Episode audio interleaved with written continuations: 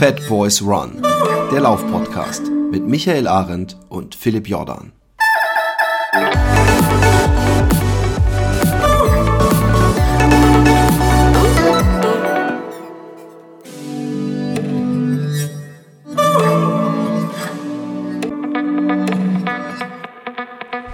Ja, hallo liebe Fat Girls und Fat Boys, äh, ausnahmsweise mal in der richtigen Reihenfolge.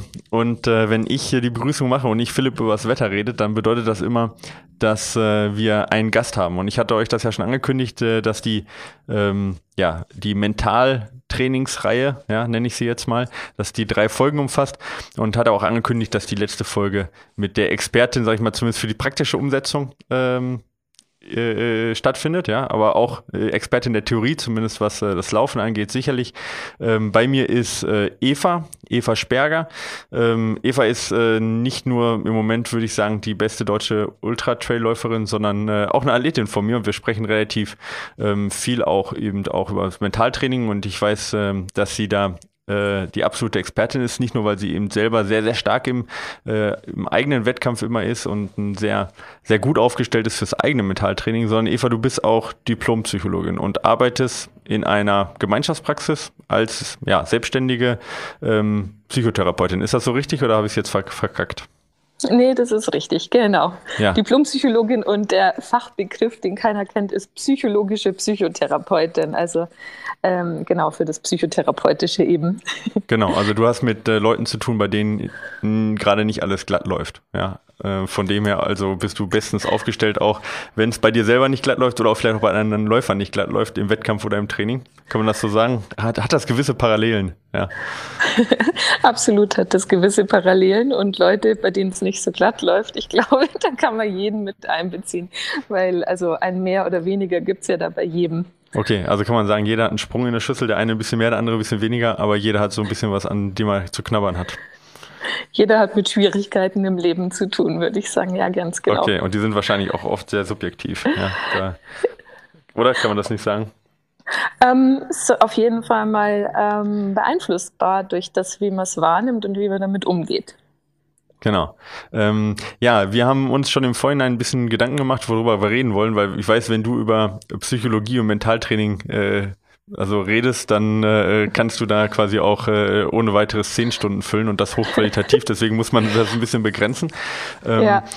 Äh, jetzt ähm, haben wir ja vorher schon, ähm, ja, sag ich mal, zwei Experten da gehabt. Ich habe mit Stefan, den ja auch kennst, darüber geredet, über Mentaltraining oder Ment Mentales im Training. Also wie steuere ich das Training zum Beispiel optimal, wenn jemand mentale Probleme hat oder ne, wenn jemand zum Beispiel Einheiten nicht so gut ausführen kann. Ich habe ähm, mit dem Professor ähm, Oliver Stoll geredet über eben äh, auch, ähm, ja, sagen wir, die wissenschaftliche Seite jetzt aus, aus der Sicht Forschung und äh, Sportpsychologie. Und mit dir haben wir uns, wir, wir haben uns gemeinsam darum, darauf geeinigt, dass wir ein bisschen über oder äh, sagen wir über das Praktische reden, also wie kann ich selber an mir arbeiten, äh, wie kann ich im Wettkampf arbeiten, wie kann ich mit Niederlagen umgehen und so weiter und so fort. Ähm, aber eben nicht nur für Profis, ja, wie du das ja fast bist, sage ich jetzt mal, zumindest was die sportliche Leistung angeht, sondern auch für den Everyday-Athlet. Ähm, mhm. Inwieweit würdest du sagen, Mentaltraining ist was für den Spitzenathlet, also für Olympiakader? Inwieweit ist das für einen Everyday-Athlet? Ja, für jemanden, der jetzt mit dem Laufen auch anfängt? Ja, also ich amüsiere mich manchmal ein bisschen, wenn äh, man redet über Mentaltraining und dann sagen Leute, ja, ja, der hat Schwierigkeiten, der wäre eigentlich mal ganz gut bei dir aufgehoben, als wäre das Mentale, als würde die Psyche und das Mentale erst dann anfangen oder mit einer Rolle spielen, wenn Schwierigkeiten auftauchen. Und so ist es natürlich nicht. Also das ist ja auch, wenn wir uns austauschen, ähm, die Psyche und der Körper, die hängen halt ähm, ganz eng zusammen und das tun die natürlich immer immer. Und ähm, manchmal gibt es mehr vielleicht in ähm, das Körperliche, dass der Körper ähm, mehr eine Rolle spielt, warum man jetzt vielleicht eine Leistung abrufen kann oder eben dann auch nicht mehr. Und manchmal gibt es dann mehr auf die psychische Seite, die eine Rolle spielt. Aber ähm, es ist immer auf jeden Fall ein Zusammenspiel. Und damit würde ich sagen, dass äh, jeder sich spielen kann mit diesen Methoden. Und mit Spielen meine ich, dass es auch durchaus total viel Spaß machen kann, das anzuwenden. Ja, ähm, jetzt gibt's ja, ich habe da mit, mit Professor äh, Oliver Stolder auch drüber gesprochen, über so welche, ähm, also dass es ja gewisse Sportarten gibt, wo du zum Beispiel äh, beim äh, Turmspringen, beim Wasserspringen, äh, in, dem, in dem er jetzt zum Beispiel auch arbeitet, wo es ja auf dem Punkt auf eine Topleistung ankommt, ja, wo du im Prinzip Automatismen abspielst. Ähm, das ist ja beim Laufen nicht so, sondern beim Laufen kannst du ja, sag ich mal, wirklich aktiv noch nachdenken, aktiv noch steuern und ähm, hast deine Höhen und Tiefen während äh, eines Laufes, während eines Wettkampfs oder auch während eines Trainingszyklus. Ähm, also das ist ja nicht, das ist ja ein mhm. bisschen zu unterscheiden jetzt, sondern das sind ja eher so, sag ich mal, bewusste Sachen, ja. die man da macht. Ähm, und auch ja, ja. Äh, da geht es ja nicht nur um die Höchstleistung, sondern geht es ja vielleicht auch darum, eben zum Beispiel den täglichen Stress, die tägliche Herausforderung zu meistern und auch mhm. zum Beispiel vor die Tür zu gehen. Ähm, könnt, mhm. könnt ihr mir vorstellen, ja. das ist ja, auch eine, ist ja auch eine mentale Herausforderung zu sagen, es regnet draußen, ich gehe trotzdem nach draußen. Mhm. Ja, absolut. Also ähm, Routine aufzubauen und eine Routine zu halten. Und ähm, ja, beispielsweise, wenn man sich denkt, ich muss motiviert sein fürs Laufen oder ähm, Vielleicht wird so manchen unterstellt, wenn jemand äh, jeden Tag laufen geht, dann macht das ihm total viel Spaß und es ist seine absolute Leidenschaft und es ist immer schön und immer toll und so ist es natürlich nicht. Ähm, ich habe jetzt gerade ähm, vor kurzem ein Buch gehört das, ähm, über Peak Performance und da geht es sehr darum, dass ähm, um eine Spitzenleistung zu bringen, muss man natürlich täglich und eine ganz lange Zeit eine Praxis aufrechterhalten und da gehören ähm, wie bei einem Aktienkurs Höhen und Tiefen dazu. Also manchmal ähm, geht man wahnsinnig gerne raus und es sind unglaublich tolle Trainingstage, wie jetzt in den Dolomiten zum Beispiel, wo ich im August war. Und ähm, manchmal sind es halt Tage, wo man nach einem stressigen Tag, ähm, wo es wahnsinnig anstrengend war in der Arbeit und dann ist Nieselregen und ähm, Micha schreibt Bergintervall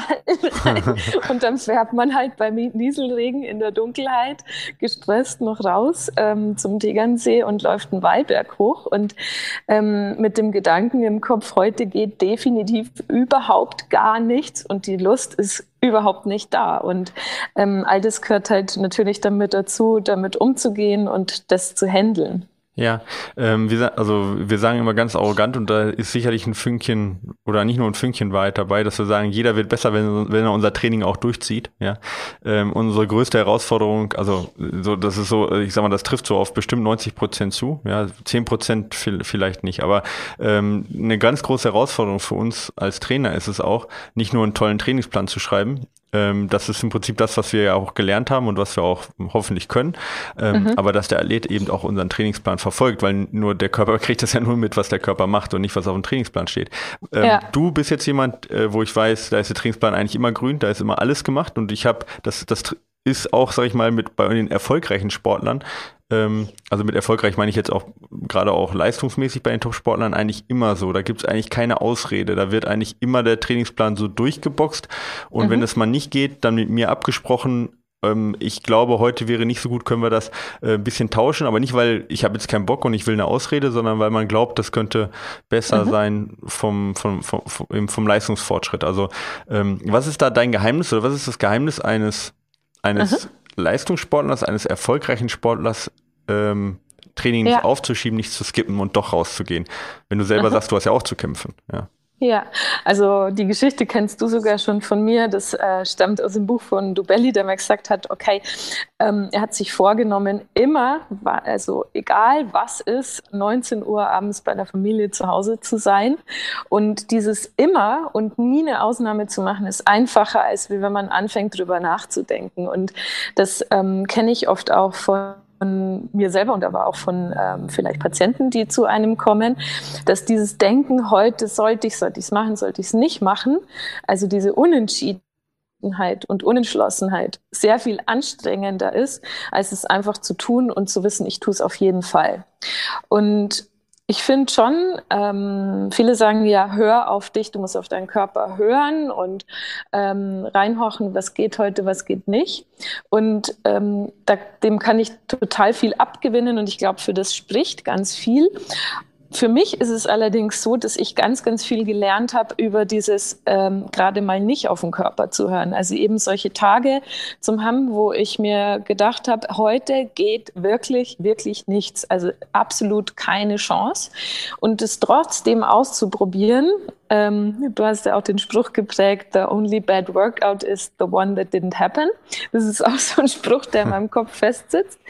Und einfach zu probieren, weil mehr als dass es nicht funktioniert, kann ja nicht passieren oder dass man wahnsinnig langsam ist in den Intervallen zum Beispiel. Und die Feststellung ist, dass dieses Gefühl, was man vorher hat, manchmal überhaupt nicht zutrifft, ähm, wo auf einmal dann ähm, Wahnsinnszeiten zustande kommen, die man vorher überhaupt nicht erwartet hat. Und für mich also da habe ich für mich ganz viel Stärke draus gezogen, ähm, es einfach zu probieren, es einfach zu machen. Okay. Genau. Also die ähm, ähm, quasi die, die Sache, ich gehe vor die Haustür, ich laufe zwei Kilometer und dann darf ich aufhören, aber dann hört eh keiner mehr auf. Das ist sicherlich ein Trick, den, den, den äh, viele kennen, aber dann auch nicht viele berücksichtigen. Ähm, aber ähm, äh, das, was du gesagt hast, eben äh, keine Ressourcen, keine mentale Ressource zu verschwenden an mache ich es heute oder mache ich es nicht heute, sondern mhm. die Entscheidung ist schon getroffen und ich denke auch gar nicht drüber nach, weil die Entscheidung ist getroffen, so wie eben um 19 Uhr bei der Familie zu sein, egal ob noch ein wichtiger Anruf da äh, drin kommt, weil der ist, es ist genauso wichtig wie das tägliche Zähneputzen, das tägliche äh, Essen. Es ist einfach festgelegt, man macht, ja, weil man ja auch muss und da gibt es auch keine Diskussion. Und dann spart man sich Stressressourcen, mentale mhm. Ressourcen und man kommt nicht irgendwie ins Hadern und macht es dann vielleicht doch nicht. Ähm, ich mache mal ganz ja. gerne, ich sage mal, viermal, viermal in der Woche Training ist äh, tausendmal besser als dreimal in der Woche Training, nicht äh, physiologisch, sondern weil der normale Tag bedeutet, ich mache Training, ja, weil ich laufe, vier von sieben Tagen laufe ich, ne, und nicht vier von sieben Tagen laufe ich nicht, ja. Das ist halt mhm. auch so eine Sache zu sagen, normal ist, dass ich laufe, äh, ist für viele auch nicht gerade unwichtig. Aber ähm, wenn man jetzt nicht wie du fast jeden Tag läufst, so dass es wirklich eine Routine ist, sondern vielleicht nur dreimal, ähm, mhm äh, würdest dann sagen, da ist dann auch, und also und man hat echt Probleme, regelmäßig zu laufen, so, ne? Man, dann, dann hat man wieder eine, also ich sage jetzt mal jetzt böse eine Ausrede oder kommt mal wieder was dazwischen. Es ist ja immer, äh, es ist ja nicht unbedingt immer eine Ausrede, weil dann haben die Kinder irgendwas wieder, es ist vielleicht auch schlecht Wetter mhm. und man fühlt sich nicht so toll und äh, der Tag ja. war auch, der Arbeitstag war ja länger. Es ist ja nicht so, dass man einfach keine Lust hat und eine Ausrede sucht, sondern im Alltag kommt ja immer was dazwischen, tatsächlich. Ja. ja. Ähm, wenn man dann ganz ehrlich zu sich selber ist, dann stellt man auch fest, naja, aber eine halbe Stunde geht halt immer irgendwie dann doch, ja, muss man ja, auch sagen. Ja. Ähm, und mhm. ähm, die Frage wäre dann, was ist die bessere Strategie? Zu sagen, ich gehe montags, mittwochs, freitags, gehe ich immer, egal was dazwischen kommt? Oder würdest du sagen, ja, nee, lieber die, die Hürde klein halten und an den schönen Tagen gehen, wo man Spaß hat? Ähm, oder kann man das nicht so pauschalisieren? Also für mich macht es einfacher, es genau festzulegen, wann findet was statt. Also ähm, genau festzulegen, an welchen Tagen ist es und dann findet es auf jeden Fall statt. Weil dieses sich offen lassen und ähm, Freiheit behalten bedeutet eben auch, diese Freiheit wird angegriffen von diesen tausend Dingen, die im Alltag auf einen einprasseln. Und die Frage, die ich oft auch gestellt bekomme, ist, ist es nicht wahnsinnig stressig und schränkt es dich nicht total ein, einen Trainingsplan zu verfolgen? Und ich habe für mich im Laufe der Zeit festgestellt, dass es genau das Gegenteil ist. Ähm, dadurch, dass der Trainingsplan existiert, ist diese Zeit auf alle Fälle reserviert. Und dann kommen halt solche Situationen zustande, dass ähm, in der Arbeit viel auf einen einprasselt und dass man sich denkt, eigentlich müsste ich jetzt dieses und jenes und welches. Und wenn man sich ehrlich ist, das ist ja ständig so. Du kennst es ja auch. Also man ist in einem Arbeitsalltag drin, dann sind noch private Dinge. Es ist, wir sind einfach so bombardiert von Möglichkeiten, Aufgaben, To-Dos und das, was, was was vielleicht schwer ist, das fällt dann halt gern mal hinten runter. Und ähm, das, der Johannes trainiert der jetzt auch mal mit mir mit und der sagt das auch. Jetzt, das wäre jetzt zum Beispiel ein Tag gewesen, wo er, wenn, wenn wir nicht verabredet gewesen wären und wenn es nicht im Plan stehen würde, wo er das niemals gemacht hätte, noch rauszufahren zum Beispiel.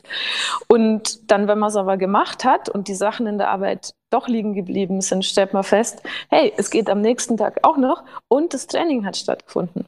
Und wenn man guckt, was baut es fürs Leben auf, ähm, also diese Routine, was ist das eigentlich wert? Der Körper ist ja unser Zuhause. Und mh, mm, wenn man über so eine lange Zeit hinweg trainiert, was bedeutet das für Gesundheit, für unsere Beweglichkeit? Wenn man sich anschaut, wie ein Gerald Blumrich zum Beispiel, ja, wie fit er ist mit 63 Jahren oder ähm, andere Leute, die man kennenlernt, jetzt gerade in der Schweiz, ein mit 63 hier, der schon alle möglichen großen Rennen in der Welt gelaufen ist, ein Kardiologe. Mhm. Ähm, wie, wie fit diese Leute sind, auch geistig, wenn man. Ähm, ich denke mal an Rudi ja. Schöpf auch, ja, der dir bestimmt auch was sagt. Ja, ja. genau, genau. Das ist auch so ein Beispiel. Genau. Und das sind für mich so ganz große Vorbilder und dieser Trainingsplan garantiert einfach, dass man lange in, auf lange Sicht genau dorthin kommt und dass diese Zeit nicht angegriffen wird. Ja, okay.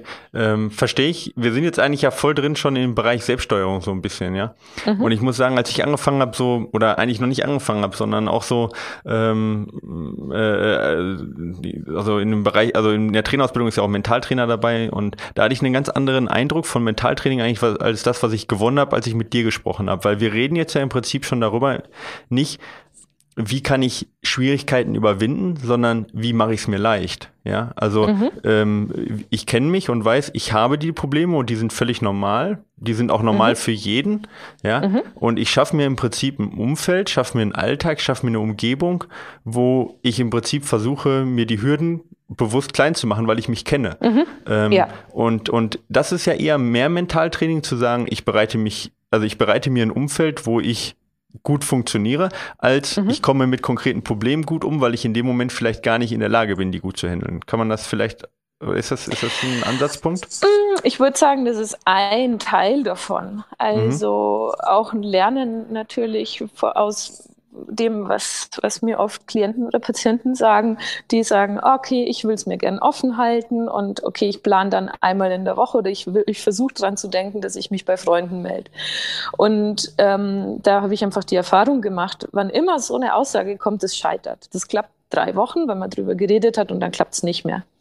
Und ähm, weil wir einfach versuchen, es kommen ja dann immer wieder neue Sachen, neue Bälle dazu und wir versuchen ja fünf, sechs, sieben Bälle in der Luft zu halten. Mhm. Und ähm, wenn dann nicht gerade ein aktueller dabei ist, dann fällt es runter. Und von daher weiß ich, es ist ein Wissen von dem Patienten und von mir selber, dass dieses festgelegt, also es braucht eine feste Zeit, eine genaue Vorgabe und eine absolute Klarheit, dass das stattfindet. Und dann funktioniert es, diese Routine funktioniert funktioniert am besten. Alles andere ist zu schwer zu halten. Und in dem Sinn hast du recht, dass es da darum geht, um ein vielleicht auch Zeitmanagement ähm, und sich einfach zu machen. Aber die andere Sache ist schon auch, also das würde ich nicht ausschließen, dass es auch um einen Umgang mit Schwierigkeiten geht. Das ist eine, ein anderer Punkt, mhm, würde ich es okay. benennen. Okay. Mhm.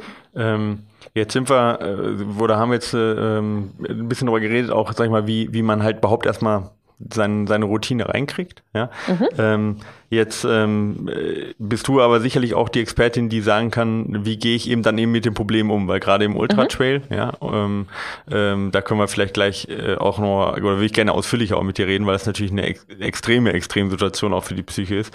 Ähm, ja. äh, kann ich nicht alles vorbereiten und kann ich mir die, die Umgebung auch nicht machen, wie ich will immer, ja. Mhm. Ähm, aber vielleicht fangen wir erstmal drauf an. Jetzt haben wir ja viele Hörer auch, die jetzt, wo es nicht nur darum geht, eben täglich rauszugehen, sondern die sagen, ähm, mir geht es auch darum, eben für den für, für das Training, ja, für ein Intervalltraining oder auch für einen langen Lauf, vor, vor dem ich Angst habe vielleicht, weil ich sage, mhm. oh, jetzt schon wieder 35 Kilometer und die letzten zwei Male, da taten die letzten 10 Kilometer so weh und ich habe eigentlich echt keine Lust am Samstag und habe schon am Dienstag Angst vor diesem langen Lauf am Samstag. Ja, mhm. aber eben auch vom Wettkampf, wo sie wissen, Halbmarathon, oh, die letzten fünf Kilometer wären die Hölle und ich bin eigentlich nervös. Die dann sagen, wie, was kann ich eigentlich machen jetzt am Dienstag, wenn ich mhm. äh, am Samstag so ein Intervalltraining oder einen Wettkampf habe? Äh, was gibt's da für Möglichkeiten auch vielleicht im Lauf oder auch außerhalb des Laufes mich da darauf vorzubereiten. Nicht nur, dass der Lauf perfekt wird, jetzt Bestleistung, ja, vielleicht mhm. auch, aber einfach auch, um, um zu sagen, ich fühle mich darauf gut vorbereitet. Das ist ja auch mhm. eine wichtige Sache erstmal, ja, um Spaß zu haben. Ja, ja. Ähm, Vielleicht kann ich da erstmal einen Spruch reinbringen, der mir, du merkst schon, ich bin so ein Freund von solchen griffigen Sätzen. Ähm, ich war, war das im Juni, glaube ich, bei fünf Tagen Meditation von äh, John Kabat-Zinn, der so einer der bekanntesten Achtsamkeitstrainer ist der westlichen Welt. Und der hat gesagt, ähm, whatever happens, it's all part of the program. Also es gibt nichts, was nicht Teil des Programms wäre. Also egal, ob man jetzt äh, um 6 Uhr morgens schon auf Meditationskissen sitzen muss und man ist eine Minute zu spät und die Türen sind zu, oder ob ich jetzt zwischendurch äh, mich total langeweil, langweile oder ob der Gedanke aufkommt, warum setze ich mich jetzt, wo ich so viel zu tun habe, stundenlang hin auf ein Kissen und äh, macht, äh, was soll das eigentlich? Also egal, ob es dieser Gedanke ist oder ob es Hunger ist oder was auch immer. Und genau so finde ich das auch für ähm, einen Ultralauf oder fürs, fürs Laufen oder fürs Training. Also habt ihr auch in eurem, also Stefan und deinem Podcast erzählt, dass ihr manchmal euch Gedanken macht, wie könnt ihr Leute herausfordern? Also nach dem Motto Love the Difficulty, also liebt die Schwierigkeit ähm, dass man einfach das begreift, dass ähm, kein Ultra ohne Krise oder kein Training ohne diese Schwierigkeiten. Und ähm, um nochmal ein bisschen auszuholen, mm, das ist auch eine meiner Hauptmotivationen, ist genau diese Schwierigkeit zu suchen, weil meine Patienten, wenn die beispielsweise ein Zwangspatient, ja, wenn der eine Übung machen muss, die für ihn wahnsinnig schwer ist, oder ein Angstpatient, sagen wir, der in die Höhe gehen muss oder äh, sich nicht ins Kaufhaus traut, die sind in einer ganz massiven Stresssituation und auch, wo der Körper, das Emotionale, die Gedanken, alles flippt einfach aus. Mhm. Und diese so ich denke manchmal, okay, wenn ich einfach aus meinem bequemen Sessel denen irgendwie schlaue Worte rüberbringe, ähm, ohne dass ich es selber mal ausprobiert habe, wie kann ich eigentlich wissen, dass die Strategien funktionieren? Und von daher ist es fast eine Suche nach diesen extremen Situationen, extremen mentalen Situationen in einem Ultralauf, um auch meine Methoden auszuprobieren, die ich ja anderen Leuten auch beibringe. Und ähm, Genau, jetzt habe ich den Faden verloren. Ja, es ging jetzt darum auch, wie ich dann äh, ganz konkret halt äh, mich auf, mhm. äh, auf, auf, auf, eine Trainingseinheit oder auf ja. die Angst auch eben davor. Du hast genau. gerade so ein bisschen, auch dass du die Angst so ein bisschen suchst, um das halt auch so raus ähm, mhm. auszuprobieren. Aber jetzt äh, ja. ist ja nicht jeder äh, Psychotherapeuten mhm. hat da einen beruflichen äh, Interesse dahinter. Aber äh, also wie, genau. wie, wie, kann der es im Prinzip machen? Ja, genau. Ja, also Selbststeuerung. Wie findet jetzt dieses Selbststeuerungssystem statt? Vielleicht kann man sich vorstellen, ähm, wie ein Flugzeug, das man fliegt. Und ähm, in dem Moment, wo ich einen Stress, eine Stresssituation habe oder was Anstrengendes, also ein Intervalltraining, da kommt ja, der Körper wird ja äh, sehr belastet und ähm, nimmt ja auf eine Art und Weise Schaden, wo er dann im Nachhinein aufbaut, aber nimmt er erstmal Schaden. Das heißt, er warnt einen. Und diese Emotion, die da aufkommt, ist eine ganz wichtige Emotion. Und wie gehe ich jetzt damit um? Wenn man es mit Flugzeugfliegen vergleicht, also da kommen, es sind Steuerungssysteme und die Steuerung sagt, hey, flieg mal da lang, flieg dort lang, mach dieses, mach jenes. Also wie wenn sozusagen die unterschiedlichen Lampen immer in eine unterschiedliche Richtung wollen. Oder da kommt vielleicht noch ein Passagier, der sagt, okay, jetzt habe ich Angst und bitte umdrehen und dieses und jenes. Und ich weiß aber, ich will nach, ich fliege gerade nach Brasilien. So. Das heißt, ich habe meinen Fokus und mein Ziel in eine Richtung. Und was führt mich da lang, wenn ich einen Schritt vor einen anderen setze? Und diese ähm, Dinge, die da innerlich aufkommen, also Gedanken, ähm, auch schwierige Gedanken und Gefühle und schwierige Gefühle sind einfach Teil von einem Stress ähm, der da besteht, also einem tatsächlichen physiologischen Stress und einem psychologischen Stress. Das heißt, es passiert auf alle Fälle. Das ist, das gehört dazu. Und wie gehe ich jetzt damit um? Ähm, du kennst es auch schon von mir, dass ich manchmal sage, ähm, hüll's in Liebe. Also alles, was da kommt, ist, wird freundlich betrachtet, ähm, darf einfach mich begleiten auf meinem Weg. Manchmal sage ich, wenn ich in einem Intervalltraining bin, ich setze diesen Schmerzgeist ähm, oder ich, ich stelle mir so ein kleines Schmerzmonsterchen vor, das auf meiner Schulter sitzt und es ist, ähm, darf mit dabei sein und es gehört auch mit dazu, weil sonst ist es nicht hart genug, wenn man gerade läuft. Und das darf halt mit dabei sein und es sagt halt, das tut weh und es ist zu viel, aber ich höre halt nicht drauf. Ich fliege halt dem Flugzeug trotzdem dahin, wo ich hin will. Mhm. Ähm, und eben äh, sich nicht zu verwechseln mit den Inhalten. Also wenn jetzt der Gedanke kommt, warum mache ich den Scheiß und oh und Mann und ähm, was auch immer der Inhalt dieser Gedanken ist, dass ich nicht auf diesen Inhalt eingehe und mich drin verstricke und das Diskutieren anfange mit mir selber oder sag, wie kriege ich das weg? Wie schaffe ich es denn, das nicht mehr zu haben? Weil das schafft man nicht. Gefühle und Gedanken, äh, vielleicht auch körperliche Reaktionen, also unwillkürliche körperliche Reaktionen stehen nicht voll unter meinem Einfluss. Und umso mehr ich dagegen ankämpfe, kämpfe ich in dem Moment gegen mich. Das heißt, es kostet mich doppelt Stress. Okay, ich, ähm, ich äh, versuche mal ein anderes Beispiel noch zu bringen, weil es gerade für mich ak äh, aktuell ist. Ich schreibe gerade im Trail-Magazin einen Artikel über äh, Downhill für jemanden, der eben nicht in den Bergen wohnt. So. Und mhm. da bist du sicherlich auch keine, äh, kein unbeschriebenes Blatt. Du bist ja im Prinzip auch Expertin, was jetzt einmal Downhill angeht, weil du un unfassbar schnell bist. Da habe ich immer Probleme dran zu bleiben. Ähm, und ähm, ein, ein Faktor ist sicherlich die Angst. Ja? Nicht nur die Technik, Kraft, Stabilisation, Balance und und so weiter, sondern auch die Angst, äh, mhm. wo du dann sagst in dem Moment, wenn du an einem schwierigen Downhill stehst oder ne, wie auch immer oder vielleicht irgendwo auch runterspringen muss, ist Angst ganz mhm. normal, weil dein Körper dich warnen möchte, Achtung, hier könnte was passieren, ja. Mhm. Aber diese Angst sollte nicht deine Entscheidung beeinflussen, auch dich nicht lähmen, sondern mhm. du nimmst sie mit und sagst, ja, es ist völlig normal, dass ich Angst habe, ich bin auch vorsichtig, ich habe es verstanden, ja, dass ich dass ich vorsichtig sein soll, Körper, danke für den Hinweis, aber mhm. jetzt gehe ich trotzdem darunter und achte auf meine Technik. Kann man das so als sag mal als in einem anderen Beispiel übertragen, so so quasi äh, dann, dann anwenden auch, wenn, wenn man es schafft, mhm. aber zumindest die Herangehensweise. Mhm. Ja, genau. So wie wenn man so seine Berater an der Seite sitzen hat und das Gefühl ist ein Berater und es gibt halt wie, wie oder ein Mitarbeiter, ja, der eher immer auf der vorsichtigen Seite ist und einen, der eher auf der äh, immer schnell voranarbeiten will. Also es ist sozusagen eine Information und eine Stimme im Inneren und ich trage die Entscheidung. Also Selbststeuerung bedeutet für mich wie so ein Pilot, ich entscheide, ähm, ich beziehe diese Informationen mit ein und ich bewerte die nicht als solches. Ähm, ich handle aber auch nicht in jedem Fall nach dem, was das sagt, sondern ich, ich entscheide über das, was ist jetzt gerade das Sinnvollste daraus zu machen. Und wenn man eben Downhill läuft, wie du sagst, Angst ist ein ganz, ganz wichtiger und bedeutsamer Mechanismus für uns. Das ist, bedeutet Überleben. Und Danke an dieses Gefühl, was ja mein Überleben sichern möchte. Und jetzt entscheide ich ähm, auf ein Angstlevel von sechs äh, quasi absichtlich in diese Angst reinzulaufen, ähm, um zu lernen, um mhm. mich herauszufordern. Also die, das Leiden jetzt ist die Stärke der Zukunft, ist auch wieder so ein Spruch, der manchmal in meinem Kopf ist. Du, du hast mal äh, so irgendwann gesagt, ich weiß gar nicht, was das war, ich glaube am Gardasee, wo wir mal ein gemeinsames Camp gemacht haben, äh, man muss sich immer leicht in seine Angst reinlehnen. Ja? Das ist so ein, so ein mhm. Begriff, der immer bei mir hängen geblieben ist. Ähm, also ja. äh, um halt die Angst halt auch ähm, eben ein bisschen immer weiter, weiter auszudehnen oder beziehungsweise den Bereich, in dem man sich komfortabel fühlt, weiter auszudehnen.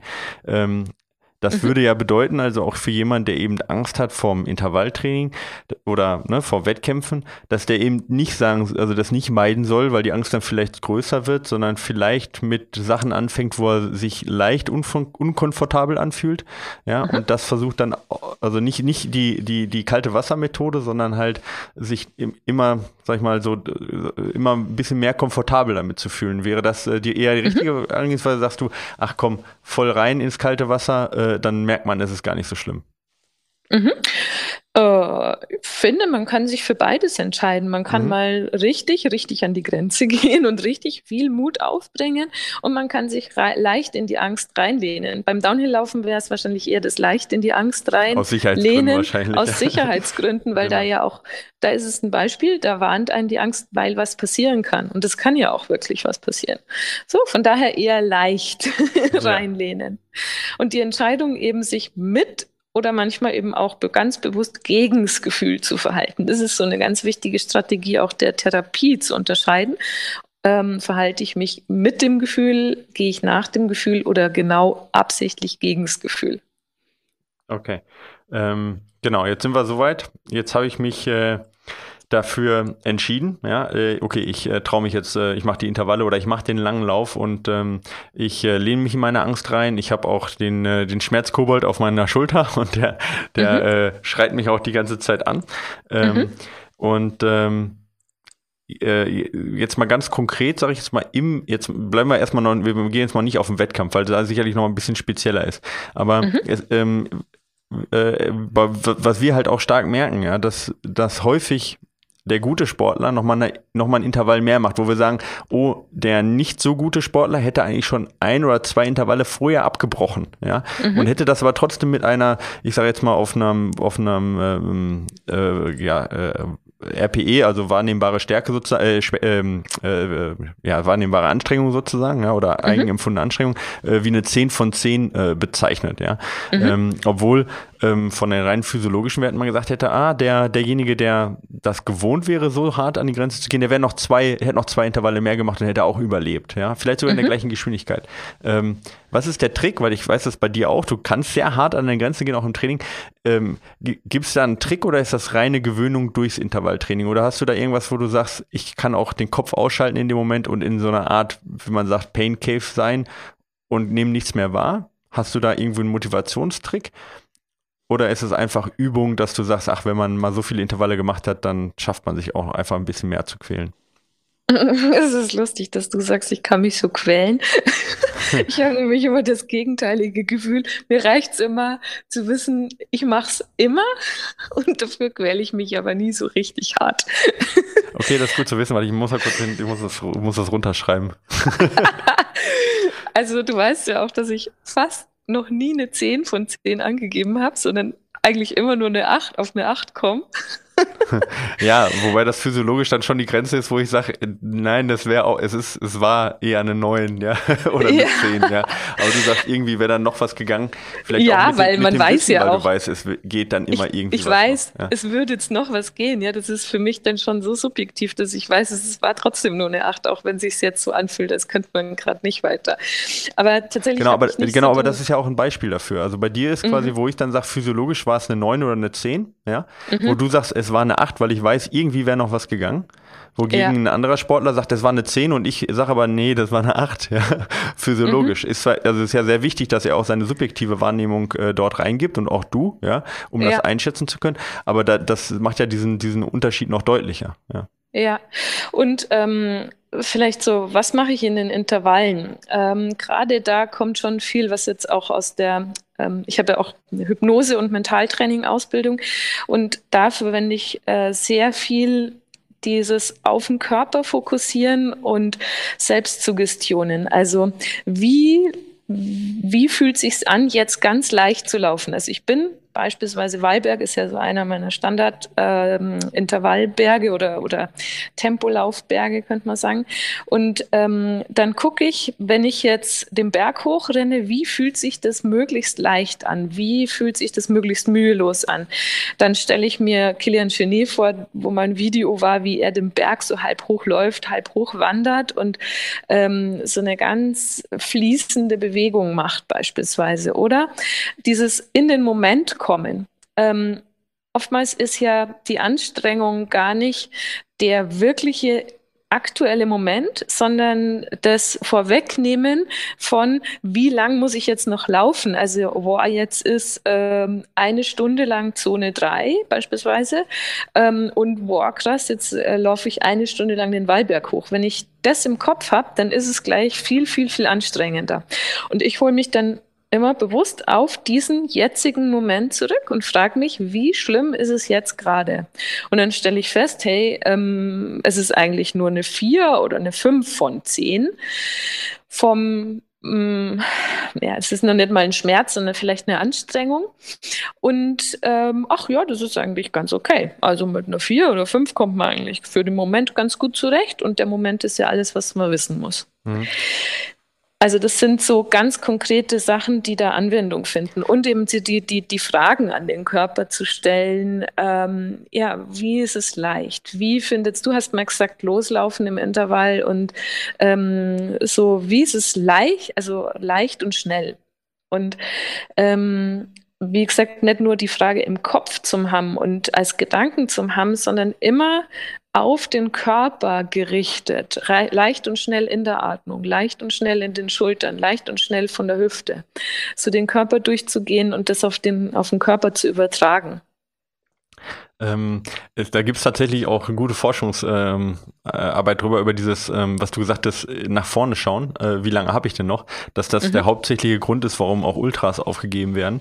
Äh, das nennt man dann äh, Hazard IPE, ja, so ist der mhm. so Begriff dafür. Also so Katastrophen-RPE sozusagen. Also mhm. nicht, wie fühle ich mich im Moment, sondern das Hochrechnen des momentanen Fühlens auf das, was noch geleistet werden muss, was mhm. einen dann im Prinzip zum Verzweifeln bringt oder zum mhm. Aufgeben bringt. Wo ja. dann die, die gerade aufgegeben haben, beurteilen mussten, wie haben sie sich gerade gefühlt und warum haben sie aufgegeben und äh, mhm. ständig auch eben im, während des Wettkampfs diese ähm, API äh, angegeben haben und man gemerkt hat, dass der Körper relativ gut damit eben mit dieser mit dieser gefühlten Anstrengung hochgerechnet auf den ganzen Lauf auch gut pacen kann, ja, mhm. äh, und das, ja. ähm, das im Prinzip braucht auch dieses Hochrechnen, äh, damit er eben sich auch paced, ja, sonst schafft er eben sich nicht zu pacen in Intervallen, wenn er keine vorgegebene Geschwindigkeit hat oder bei, bei Wettkämpfen, wenn es halt nicht so leicht ist, eine Geschwindigkeit auch vorzugeben, wie beim Marathon zum Beispiel. Ähm, ja. Aber es kann natürlich auch mental einen umbringen, weil man halt, äh, weil, mhm. weil die Aufgabe einen überfordert in dem Moment. Ja, ich glaube so sehr, ich, ich weiß das, ich weiß, das Wissen ist da und trotzdem im UTMB ist es mir passiert. Also da war dieser Moment da, wo ich gemerkt habe, hey, im Moment geht es mir eigentlich gar nicht so schlecht, aber dieses Hochrechnen von, es sind jetzt noch 60 Kilometer übrig, ähm, und dann ist witzigerweise auch gerade, ähm, ich glaube, es war ein Italiener an mir vorbeigelaufen, der gesagt hat, hey, es ist alles nur in deinem Kopf, komm, es ist, bleib im Moment, schau einfach nur drauf, was ist jetzt im Moment und setz einen Schritt vor den anderen. Also eigentlich genau das, was ich was auch weißt, erzähle, ja. mhm, genau. was ich weiß und was ich auch sonst erzähle und ähm, worauf ich normalerweise auch vorbereitet bin. Und einen kurzen Moment ging es dann auch nochmal so ein bisschen Kraft abzurufen und trotzdem bin ich dann damit es ging nicht weit. Also trotzdem hat es in dem Moment nicht, nicht wirklich weiter funktioniert. Ja. Ja, das war der erste Teil mit Eva. Insgesamt haben wir eine Stunde 30 aufgenommen und ähm, den zweiten Teil bekommt ihr in wenigen Tagen und in dem erzählt Eva, was sie beim UTMB erlebt hat, warum es beim UTMB nicht geklappt hat im Vergleich zum GGOT und was sie insgesamt für Lehren daraus zieht und ähm, ja, und ihr könnt auch von ihren lernen äh, und von ihren äh, Erfahrungen profitieren. Nicht nur für eure sportlichen Ziele, sondern auch für euren Alltag. Und ja, freut euch schon mal drauf. Der zweite Teil ist bestimmt für euch genauso interessant äh, wie der erste Teil. Bis dahin, macht's gut. Ciao.